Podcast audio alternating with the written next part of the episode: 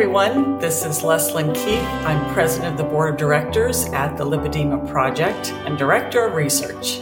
Welcome to Living Well with Lipedema. Today I have an excerpt from a presentation by Janet Gerlich in March of 2022. Janet is the program director for the Friedman Center for Breast and Lymphatic Surgery.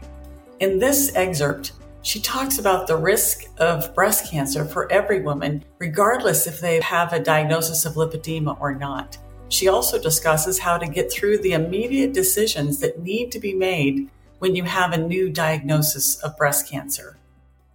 So, you know, we know breast cancer can impact anyone, regardless of your family history or any kind of genetic disposition. One in eight women will develop breast cancer. So we all have to be careful, regardless of your family history. I'm not a clinician. I'm a woman who has been through the experience myself for many, many years with my own family and myself personally, having gone through breast surgery about nine years ago already. And I got involved because I was really searching for help. I was really looking for support, and I couldn't find the support that I needed. And ultimately, I became a volunteer for a national organization, which ultimately led to paid work, which is something that I had never anticipated in my life. But here I am to talk about it. So, the most common cancer among women is breast cancer, other than skin cancer. That's a pretty scary stat. We hear about cancer all the time, but on the flip side, the good news is is that there are over 2 million breast cancer survivors in the US.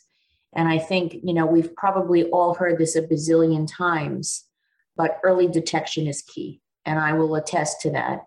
You know, the reason why we have so many breast cancer survivors in the US is because we have the ability for early detection. There are thousands and thousands of new cases annually in the US However, one in eight women will still be diagnosed with breast cancer.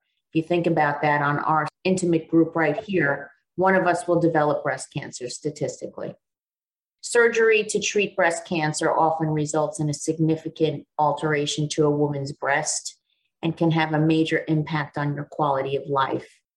It is ironic, only about five, and it's now five to 10% of women actually choose to go through breast reconstruction. Sometimes women just decide that they're going through a cancer diagnosis and that's really all they can contend with at the moment.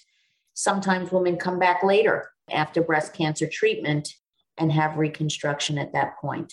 It is important to know breast reconstruction is not a one size fits all procedure.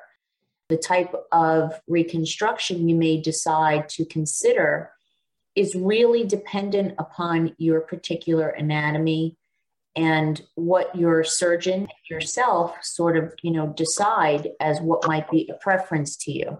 There are a number a number of options. You know most people think about breast reconstruction as kind of a boob job if you will. It is far from that.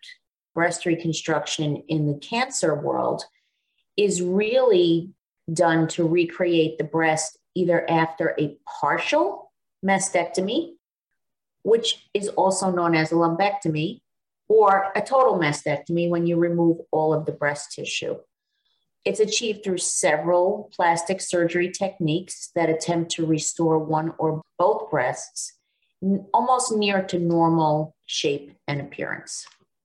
So, where do you start? What if you're just diagnosed? Where do you start with dealing with breast cancer?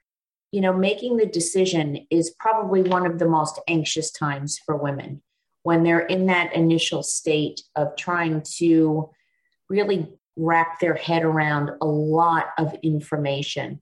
At the same time, they're meeting with tons of clinicians and trying to decide who needs to be on the team, who should be on the team. Do I like this doctor? Do I not like this doctor?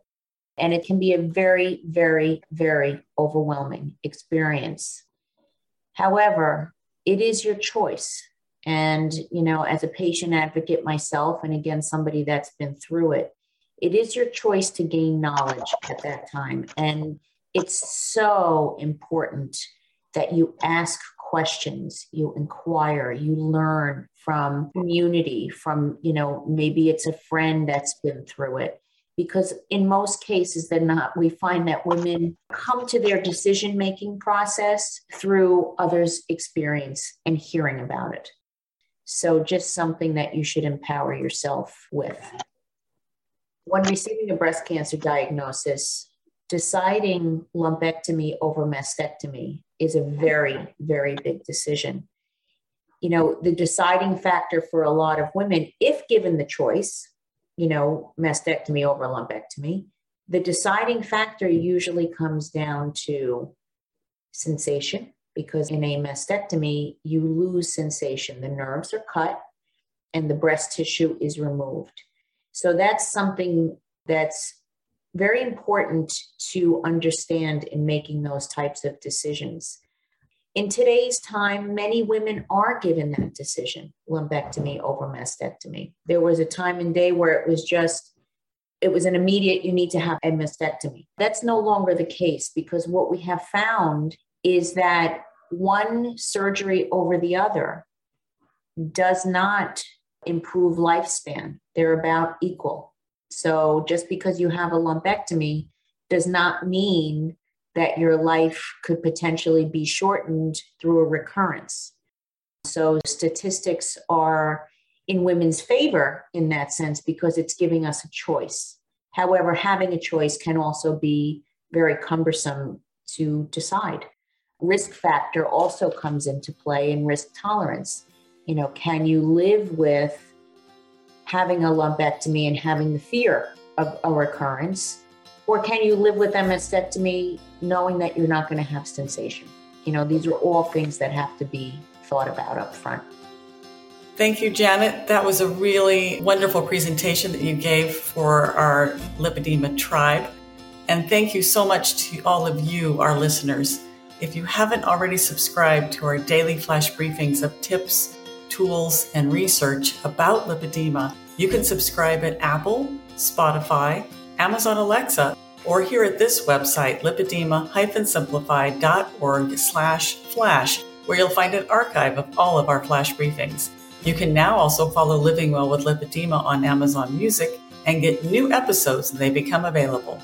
Thanks for listening, and I hope you'll join us again next time for another Living Well with Lipedema flash briefing.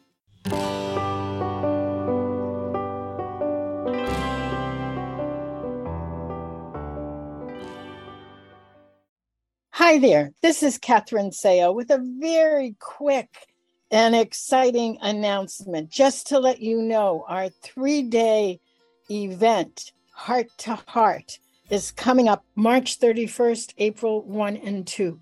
Make sure you don't miss it. We have speakers coming from all over the world and an amazing schedule for interaction with all of the community. It's going to be spectacular. Go to lipedema-simplified.org and be sure to click the link to get more information. And we'll see you there.